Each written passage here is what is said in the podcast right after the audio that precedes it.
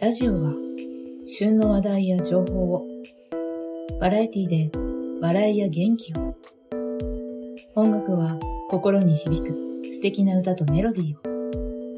声劇でドラマの世界を味わい一週間の疲れは朗読で癒しましょう。総合エンタメ番組スプマガ毎週日曜日はことの葉図書館。今回は私、雲晴れが担当いたします。スプマガ、ことの葉図書館。皆様、こんにちは。雲晴れです。毎日本当に暑いですね。スプーン内でもですね、結構体調を崩している人が最近多いなーっていう風に感じていて、とても心配な日が続いております。どうか皆様、熱中症、夏風邪、とうとう気をつけて、くれぐれもお仕事や家事など無理なく、お過ごしいただけたらと思います。今回はですね、えー、以前、朗読ライブをする際にご応募いただいておりました作品を2つ、2本立てでですね、読ませていただきたいと思います。改めて、ご応募いただいた大本誌の皆様、ありがとうございました。なかなか寝つけないなーっていう夜とかですね。ちょっと夜更かししたいんだよなーっていう時、ゆったりと聞いていただけたら嬉しいなと思います。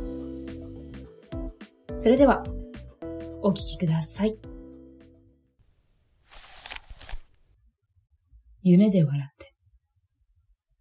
作者、赤羽。はじめまして、お嬢さん。目は覚めたかな？そっか。どこにも問題はなさそうだね。たまに頭痛がするって子がいたりするから、一応ね。自己紹介が遅れたよ。僕はシオンって言うんだ。よろしく。はい、よろしく。ごめんね。混乱してるだろうけど、ちょっと僕の話を聞いてくれるかな。ありがとう。今のところの状況を説明するとね、僕たち二人の夢が共有されちゃったらしいんだ。ほら、見たことない人が夢に出てきたり、友達と同じような夢を偶然見たり、そんな経験はなかったかい？そう。これも、それと似たようなものさ。ただ、今回は、僕の夢が君の夢に強く干渉してしまったらしい。だから、こうして会話をしたり、意識がはっきりしているんだ。君は、明晰夢って知ってるかな？夢の中で好きなことができる人か。簡単に言えばそうだね。もっと詳しく言うと、自分が今いる状況や見ているものがすべて自分の見ている夢だと認識している上で、自分の夢を好きなように書き換えることができる。それが明晰夢。つまり、自分の夢を自由自在に操作できる人ってことね。君の考え方はあながち間違いじゃない。で、僕はそんなことができる明晰夢を見る人。だから、僕たちが今こうして交流ができているのは、僕の明晰夢が強く干渉しているせいなんだ。普通、夢が共有されるときは、お互いの夢が相殺し合って、とっても弱い夢になるんだけど、弱い夢って言い方はわかりづらいね。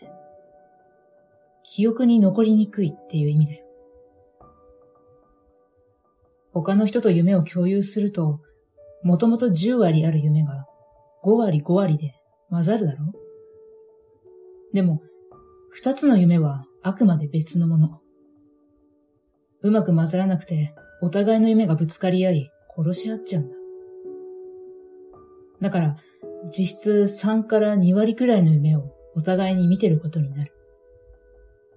その時点で、普段君だけが見る夢から比べると、7から8割も削れている。現実になって覚えていることも少ないだろうね。結果、夢を共有すると内容をちゃんと覚えていないことが多いと思うんだ。けど、今回は相殺されることもなく共有されちゃったみたいだね。むしろこの夢の割合は僕がほとんどだし、共有の域を超えて飲み込んじゃったかな。あ、大丈夫。時が来たらちゃんと出られるから。不安にならなくてもいいんだよ。とりあえず、お茶でもして少し落ち着こうか。ああ。屍の山は、君がここに来てすぐにあれを見て気絶しちゃったから。少しの間だけ見えないようにしたよ。今は別の場所に移してあるだけだよ。でも、あれがなくなると、一気に味気ない部屋になるよね。待ってて。今、テーブル席出すから。はい、完成。ここ座っててね。今、紅茶入れてくる。何びっくりしてるの？言ったでしょ？ここは、僕の明晰夢だって。僕の思い通りの空間だよ。大丈夫。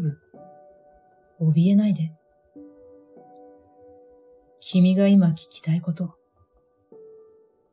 お茶飲みながら、ちゃんと説明するから。おいで。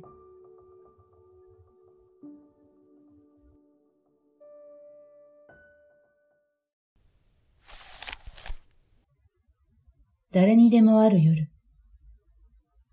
作者、旗猫。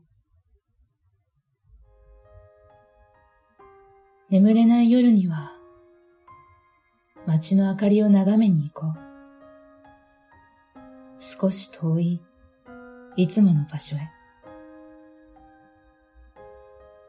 空に瞬く星明かり。街には灯る明かり。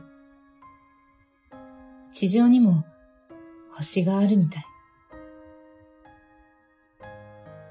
あの明かりの一つ一つの中に眠れない人がいて、眠れない夜があって、一人一人が心の音を聞いている。痛みなのか、不安なのか、それはみんな一つ一つ違っていて、一つ一つ違うけど、それはきっと誰にでもある夜で、誰にでもある夜を見知らぬ誰かも超えている。誰かが歌う小さな歌を。誰かがこぼした言葉のかけらを握りしめながら。痛みに、不安に飲み込まれないようにとあがいているから。輝く明かりは儚いけれど、どこか優しくて。誰にでもある夜を、私たちは寄り添いながら生きている。見えないだけで。言わないだけで。もしも、誰かの誰にでもある夜に出会えたら、小さな明かりを灯してみよう。隣にいるよと。あなたの誰にでもある夜と手をつなぎに行くよ。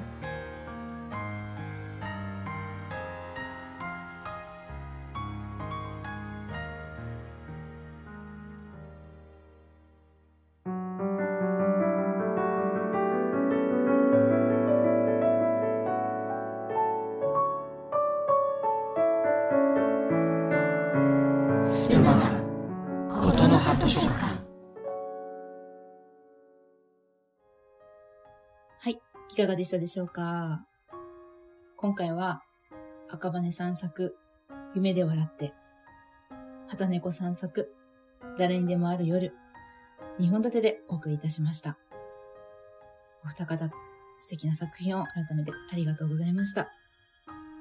それぞれ、あの、男性っぽい声と女性の声っていう風にちょっと声の出し方、読み方、変えながら読んでみたんですけれども、どうでしたかね？